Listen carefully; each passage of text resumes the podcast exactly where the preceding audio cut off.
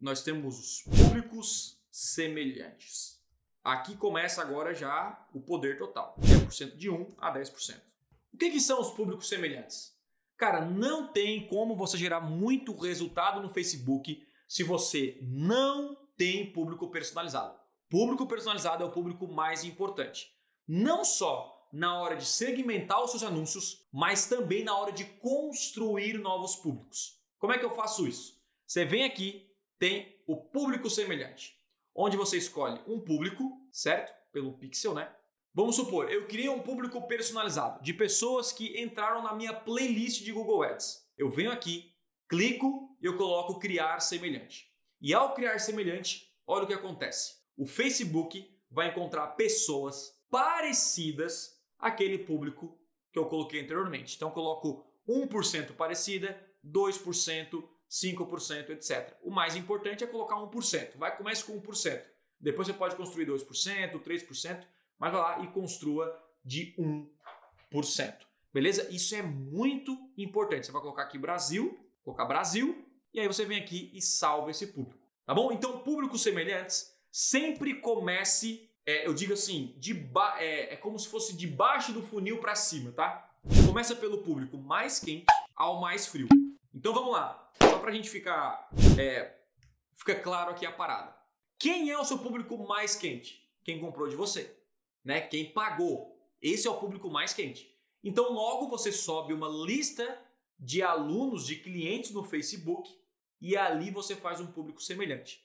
Quem é o segundo? Pessoas que interagiram comigo, pessoas que são a minha lista de, de leads. E aí você pode montar vários públicos semelhantes. Tem vários aqui, deixa eu botar aqui alguns públicos semelhantes. É, tipo público semelhante, ó. Isso aqui são todos os meus públicos semelhantes que eu tenho hoje, ó.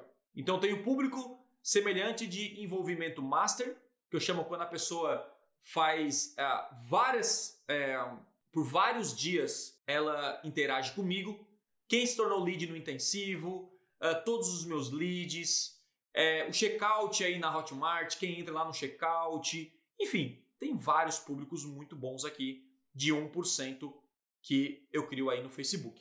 Cara, esse público no Facebook, já vou dizer para você aqui, ó, se você anuncia aqui comigo, já fala. Esse é o melhor público. É o melhor público, tipo, depois do público personalizado, o público semelhante é o poder total. Além dos públicos semelhantes, agora nós vamos pegar um pouco para a parte de interesses e dados. Nós temos aí os dados demográficos. E aí nós vamos lá agora para uma campanha. Os dados demográficos, eu vou pegar qualquer campanha minha aqui, qualquer campanha minha, só para pegar aqui o conjunto e vou editar aqui o conjunto. Então, beleza. No conjunto de anúncio é onde você escolhe para quem você vai anunciar. Perfeito? Então, olha só. Aqui eu escolho o quê? O público personalizado, que a gente falou agora, ou o público semelhante. Ó, o público, inclusive o Google deixa, o Facebook deixa bem aqui em cima, porque esse aqui é o público que mais gera resultado, que é o público personalizado e o público é, semelhante. Só para você ter uma ideia, os meus públicos aqui nós temos o quê? Nós temos o público personalizado, ó. Quem entrou no meu site, quem ouviu o podcast extremo, entrou no Telegram, envolvidos no meu Instagram, visitou meu perfil no Instagram. E aqui eu, eu também tenho os públicos negativos, tá? Que daí é uma outra história que eu vou falar mais para frente. E aqui embaixo nós temos o quê? Nós temos os interesses. Acho que eu passei aqui, peraí. Uh, uh, aqui, interesses. E dos interesses nós temos nós temos os dados demográficos, interesses e comportamentos. Então vamos botar aqui, ó, dados demográficos, interesses e comportamentos. Comportamentos. Então vamos entender cada um deles porque cada tipo de negócio que está me ouvindo agora, certo? É, é, usa segmentação diferente. Por exemplo, dados demográficos é basicamente informações do usuário que o Facebook tem. Por exemplo, relacionamento. Pessoas que estão casadas, divorciadas, é, enrolado. enrolado é bom, né? É, noivo. Então é o seguinte, cara. Se você é uma pessoa que trabalha com coach para quem se divorciou e não achou a felicidade ainda, cara, você vai colocar a segmentação aqui no Facebook e vai ser o poder para você. Você vai, vai aparecer seu anúncio só para quem tá divorciado, cara. Sabe? Essa é a parada. Cara, eu, eu vendo um produto para casados. Então, meu irmão, Vem aqui e coloca casado. Tiago, eu, sou fotógrafo, eu sou videomaker, eu faço casamentos. Cara, vem aqui e coloca noivo. Tá vendo aqui, ó, noivo. Ou seja, a segmentação ela é, ela é o poder total para você atingir exatamente quem vai comprar de você. Aí, pais, né?